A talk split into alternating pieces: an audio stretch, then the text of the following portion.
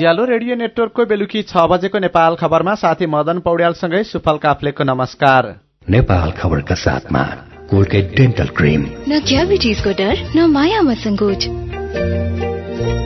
उज्यालो radio network उज्यालोको mobile application र Ujyaalo online मार्फत एकसाथ प्रसारण भइरहेको नेपाल खबरमा सबैभन्दा पहिले मुख्य मुख्य खबर। प्रतिनिधि सभाबाट संघीय संसद नियमावली पारित फौजदारी अभियोगमा पक्राउ परेका सांसद निलम्बन नहुने। चार नम्बर प्रदेशको नीति तथा कार्यक्रम प्रदेश सभामा पेश। नेपाली कांग्रेसको विरोधका कारण कर्णाली प्रदेशको नीति तथा कार्यक्रम आज पेश हुन सकेन। जेनेरेटर बिग्रिएपछि कुलेखानीबाट आधा मात्र विद्युत उत्पादन अरू आयोजनाको उत्पादन बढेकाले माग र आपूर्ति मिलाउन सहज भएको प्राधिकरणको भनाई। जी सेभेनका नेताहरू वार्षिक सम्मेलनका लागि क्यानाडामा परमाणु सम्झौता जलवायु परिवर्तन र अमेरिकाले बढाएको करका बारेमा छलफल हुने। र नेपाल आर्मी प्रधानमन्त्री कप राष्ट्रिय क्रिकेटको फाइनलमा। अब सुनौ पूरा खबर। विपक्षी दल नेपाली कांग्रेसले राख्दै आएको अडान अनुसार फौजदारी अभियोगमा पक्राउ परेका पक्राउ परेका सांसद निलम्बन नहुने गरी प्रतिनिधि सभाबाट संघीय संसद नियमावली पारित भएको छ। आज बसेको प्रतिनिधि सभाको बैठकले संघीय संसदको नियमावली बहुमतले पारित गरेको हो। नियमावली मस्यौदा समितिका सभापति कृष्णभक्त पोखरेलले नियमावली पारित गरियोस् भनी राखेको प्रस्ताव सभामुख कृष्णबहादुर महराले निर्णयका लागि पेश गर्नुभएको थियो। नियमावलीमा फौजदारी अभियोग लागेर पूर्वपक्षका लागि थुनामा रहेका सांसदलाई निलम्बन नगर्ने व्यवस्था राखिएको भन्दै नेपाल मजदूर किसान पार्टीका सांसद प्रेम सुवाल र राष्ट्रिय जनमोर्चाकी सांसद दुर्गा दुर्गा पौडेलले मात्रै प्रस्तावको विपक्षमा उभिनु भएको छ। प्रमुख प्रतिपक्षी दल नेपाली कांग्रेस र राजपा नेपालले फौजदारी अभियोग लागेका सांसद स्वत निलम्बन हुने व्यवस्था गर्न नहुने अडान लिएको र सत्ता पक्ष पनि उनीहरूकै मागमा सहमत भएपछि आज नियमावली पारित भएको हो। नियमावलीमा फौजदारी अभियोग लागेर पूर्वपक्षका लागि थुनामा रहेका सांसदको सेवा सुविधा र पारिश्रमिक भने कटौती हुनेछ। नियमावलीमा प्रधानमन्त्रीले महिनामा दुईपल्ट सांसदहरूले उठाएका प्रश्नको जवाब संसदमा अनिवार्य दिनुपर्ने व्यवस्था गरिएको छ। त्यसै गरी सांसदहरूले शून्य र विशेष समयमा उठाएका प्रश्नको जवाफ विभागीय मन्त्रीहरूले पाँच दिनभित्र दिनुपर्ने बाध्यकारी व्यवस्था पनि नियमावलीमा गरिएको छ। नियमावलीमा राष्ट्रपति उपराष्ट्रपतिमाथि महाअभियोग लगाउन दुवै सदनको दुई तिहाई बहुमत चाहिने व्यवस्था छ। संघीय संसदको नियमावली राष्ट्रिय सभाबाट पारित गर्न पर्सि आइतबार पेश गर्ने कार्यसूची छ। प्रतिनिधि सभाको अर्को बैठक पर्सि सत्ताइस गते आइतबार बिहान एघार बजे बस्नेछ। भौतिक पूर्वाधारलाई जोड़ दिने गरी चार नम्बर प्रदेशले आउँदो आर्थिक वर्षको नीति तथा कार्यक्रम सार्वजनिक गरेको छ। प्रदेश प्रमुख बाबुराम कुँवरले आज प्रदेश सभामा प्रस्तुत गरेको नीति तथा कार्यक्रममा वार्षिक आठ प्रतिशतका दरले प्रदेशको आय वृद्धि गर्ने उल्लेख छ। यस्तै प्रति व्यक्ति आय पच्चीस सय अमेरिकी डलर पुर्याउने र पाँच वर्षभित्र गरिबी सात प्रतिशतमा झार्ने महत्वाकांक्षी योजना नीति तथा कार्यक्रम मार्फत अघि सारिएको छ। कृषि उत्पादन दोब्बर बनाउने कोरालादेखि पोखरा र पोखरादेखि सुस्तासम्मको दूर्तमाग निर्माणको योजना पनि प्राथमिकतामा छ। प्रदेशभित्र बहुउपयोगी सम्मेलन केन्द्र अन्तर्राष्ट्रिय खेल मैदान विशिष्टीकृत स्वास्थ्य सेवा प्रदेशभित्रका हरेक नगरपालिकामा पचास र प्रदेश राजधानीमा एक हजार सयको अस्पताल निर्माण गर्ने थालनी गर्ने उल्लेख छ। तर नेपाली कांग्रेसको विरोधका कारण कर्णाली प्रदेशको नीति तथा कार्यक्रम भने आज पेश हुन सकेन। आजको कर्णाली प्रदेशको प्रदेशसभा बैठकमा प्रदेश प्रमुख दुर्गा केशर खनालले आर्थिक वर्ष दुई हजार पचहत्तर छयत्तरको नीति तथा कार्यक्रम प्रस्तुत गर्ने कार्यसूची थियो। तर प्रमुख प्रतिपक्षी दल नेपाली कांग्रेसले चालू आर्थिक वर्षका लागि ल्याइएको बजेटको रातो किताब तत्काल उपलब्ध गराउनु पर्ने र कर्णाली रारा पर्यटन वर्षको खर्च विवरण सार्वजनिक नगरेसम्म संसद चल्न नदिने भन्दै अवरोध गरेको छ जसका कारण पूर्व निर्धारित कार्यसूची अनुसार आज कर्णाली प्रदेश प्रदेशको नीति तथा कार्यक्रम प्रदेश सभामा प्रस्तुत भएन। बत्तीस मेगावाट क्षमताको कुलेखानी दोस्रो जलविद्युत केन्द्रको एउटा युनिटको जेनेरेटर बिग्रिएपछि उत्पादनमा पचास प्रतिशत कमी आएको छ। जेनेरेटरको स्टेटर वाइन्डिङ बिग्रिएपछि गएको जेठ बीस गतेदेखि कुलेखानीबाट आधा मात्रै बिजुली उत्पादन हुँदै आएको छ। स्टेटर बाइन्डिङ मर्मत गर्नुपर्ने भएकाले कुलेखानी पहिलेको पनि एउटा युनिट बन्द भएकाले अहिले कुलेखानीबाट जम्मा छयालिस मेगावाट मात्रै बिजुली उत्पादन भइरहेको छ। बर्खा लागेसँगै नदीमा पानीको बहाव धेरै भएको र रन अफ रिभर विद्युत केन्द्रबाट विद्युत उत्पादन बढ़ेकाले कुलेखानीको उत्पादन आधा घट्दा पनि विद्युत माग र आपूर्ति व्यवस्थापन गर्न सहज भई लोड सेडिङ गर्नु नपरेको नेपाल विद्युत प्राधिकरणले जनाएको छ।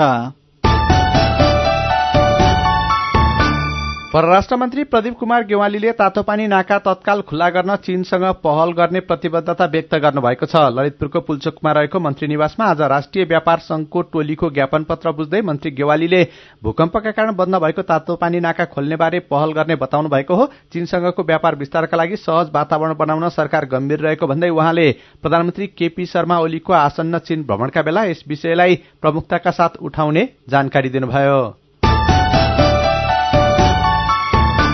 उज्यालो रेडियो नेटवर्कमा प्रसारण भइरहेको बेलुकी छ बजेको नेपाल खबरमा बाँकी नै छन्। मकवानपुरमा चट्याङ लागेर एकजनाको ज्यान गयो दुईजना घाइते। धनुषाको ढल्केबरमा मोटरसाइकल दुर्घटना हुँदा एकजनाको ज्यान गयो। नेपाल खबर सुन्दै गर्नुहोला।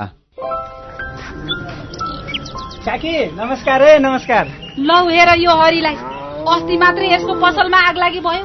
यसलाई भने केही चिन्तै छैन। के भएको यसलाई? मलाई केही भएको छैन काकी। काकीलाई थाहै रहन्छ। मैले त आफ्नो लघु व्यवसायको लघु बिमा कार्यक्रम मार्फत बिमा पो गरेको छु। नोक्सानी अनुसार बिमाको नियमभित्र रहेर क्षतिपूर्ति पाइहाल्छु नि। के को चिन्ता? लघु बिमा क्षतिपूर्ति? के भन्छ यो? ल काकी सुन्नुहोस्। लघु बिमा भनेको मानिसहरूको दैनिक जीवन तथा जीविकोपार्जनको क्रममा आइपर्ने विभिन्न प्रकारका जोखिमहरूबाट हुने आर्थिक नोक्सानीमा क्षतिपूर्ति दिने कार्यक्रम हो। ए अनि कस्ता जोखिमहरूमा लघु बिमाले सहयोग गर्छ त? लघु बिमा गरेमा विभिन्न कारणले हुने दुर्घटना तथा रोगहरूको उपचार बापत हुने औषधि उपचार खर्च प्राकृतिक प्रकोप आगलागी तथा अन्य कारणले हुने व्यक्तिगत सम्पत्तिको नोक्सानी लघु व्यवसाय सञ्चालनको क्रममा हुने अनिश्चितता तथा नोक्सानी बाली तथा पशुधनमा हुने क्षति बापत क्षतिपूर्ति पाइन्छ। अनि यस्तो सुविधा कसरी लिन सकिने रहेछ त? कसले पाउने हुन्? फेरि बिमा गर्दा खर्च पनि त लाग्ला नि। लघु वित्त कार्यक्रममा सहभागी ग्राहकहरूले स्थानीय स्तरमा सञ्चालित लघु वित्त संस्थाहरू मार्फत लघु बिमाको सेवा लिन सक्छन्। यस बिमा कार्यक्रमको बिमा शुल्क न्यून हुने भएकोले थोरै खर्चमा भविष्यमा आउन सक्ने आर्थिक जोखिमको सजिलै व्यवस्थापन गर्न सकिन्छ ओहो ल गजबकै कुरो रहेछ। अब हामी सबैजनाले लघु बिमा कार्यक्रममा सहभागी भई आफ्नो र परिवारको जीवन सुरक्षित पार्नुपर्छ। ए बाबु यो कुरो त सबै गाउँलेहरूलाई भन्दै है लघु बिमा गरौँ ढुक्क रहौं। युके एड सक्षमको सहकार्यमा नेपाल विमक संघद्वारा जारी सन्देश।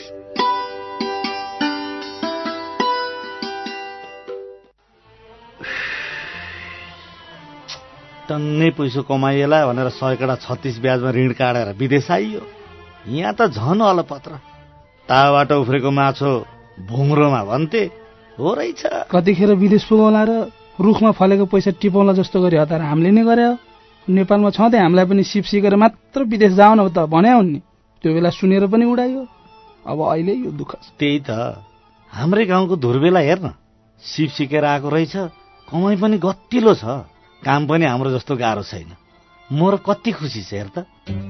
त्यसैले विदेश जाने सोचमा हुनुहुन्छ भने खाने बस्ने सुविधा सहित सित्तैमा सिप सिक्नका लागि सुरक्षित आप्रवासन परियोजनाको फोन नम्बर अन्ठानब्बे चालिस पच्चिस बाहन्न अस्सी र अन्ठानब्बे चालिस चौबिस अस्सी चौतिसमा बिहान नौ बजेदेखि साँझ पाँच बजेसम्म सम्पर्क गर्नुहोस्।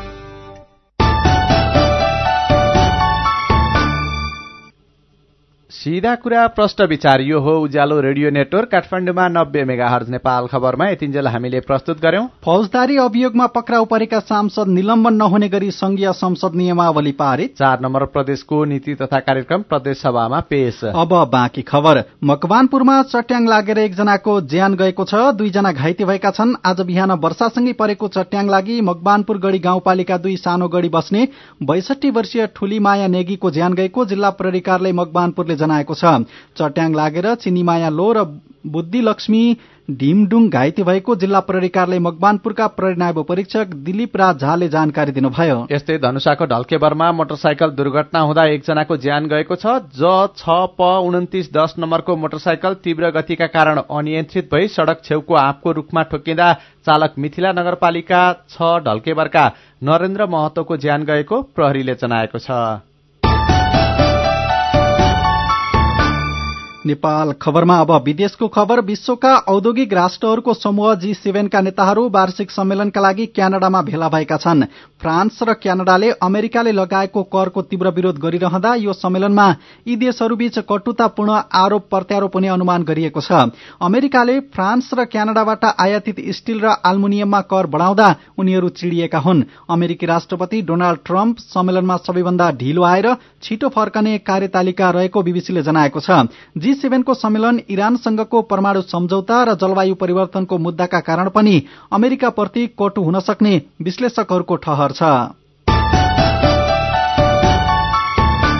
नेपाल खबरमा। अब खेल खबर। नेपाल आर्मी प्रधानमन्त्री कप राष्ट्रिय क्रिकेटको फाइनलमा पुगेको छ। आज भएको पहिलो सेमी फाइनलमा प्रदेश नम्बर पाँचलाई एक सय चौन्न रनको फराकिलो अन्तरले हराउँदै आर्मी उपाधि नजिक पुगेको हो। त्रिभुवन विश्वविद्यालयको क्रिकेट मैदान किर्तिपुरमा टस हारेर पहिला ब्याटिङको मौका पाएको आर्मीले। पचास ओभरमा आठ विकेट गुमाउँदै दुई सय उनानब्बे रन बनाएको थियो। आर्मीका लागि ओपनर सागर पुलले एक सय अठार रन बनाए। दुई सय नब्बे रनको लक्ष्य पछ्याएको प्रदेश पाँच। पैंतिस दशमलव पाँच ओभरमा एक सय पैंतिस रनमै अल आउट भयो। आर्मीका विक्रम सोब र सुसन भारीले समान तीन विकेट लिए। दोस्रो सेमी फाइनलमा भोलि दुई विभागीय टोली नेपाल पुलिस र सशस्त्र प्रहरीको एपीएफ क्लब बीच खेल हुनेछ। उज्यालो रेडियो नेटवर्कमा प्रसारण भइरहेको बेलुकी छ बजेको नेपाल खबर सक्नु अघि मुख्य मुख्य खबर फेरि एकपटक। प्रतिनिधि सभाबाट संघीय संसद नियमावली पारित फौजदारी अभियोगमा पक्राउ परेका सांसद निलम्बन नहुने। चार नम्बर प्रदेशको नीति तथा कार्यक्रम प्रदेश सभामा पेश। कांग्रेसको विरोधका कारण कर्णाली प्रदेशको नीति तथा कार्यक्रम आज पेश हुन सकेन।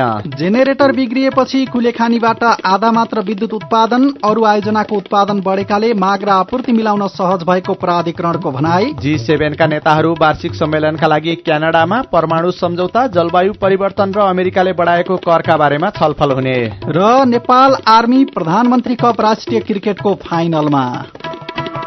उज्यालो रेडियो नेटवर्कमा प्रसारण भइरहेको बेलुकी छ बजेको नेपाल खबर सकियो। बेलुकी आठ बजे नेपाल दर्पणमा हाम्रो भेट हुने नै छ। उज्यालोको मोबाइल एप्लिकेशन र उज्यालो अनलाइन डट कममा ताजा खबर पढ्दै र सुन्दै गर्नुहोला।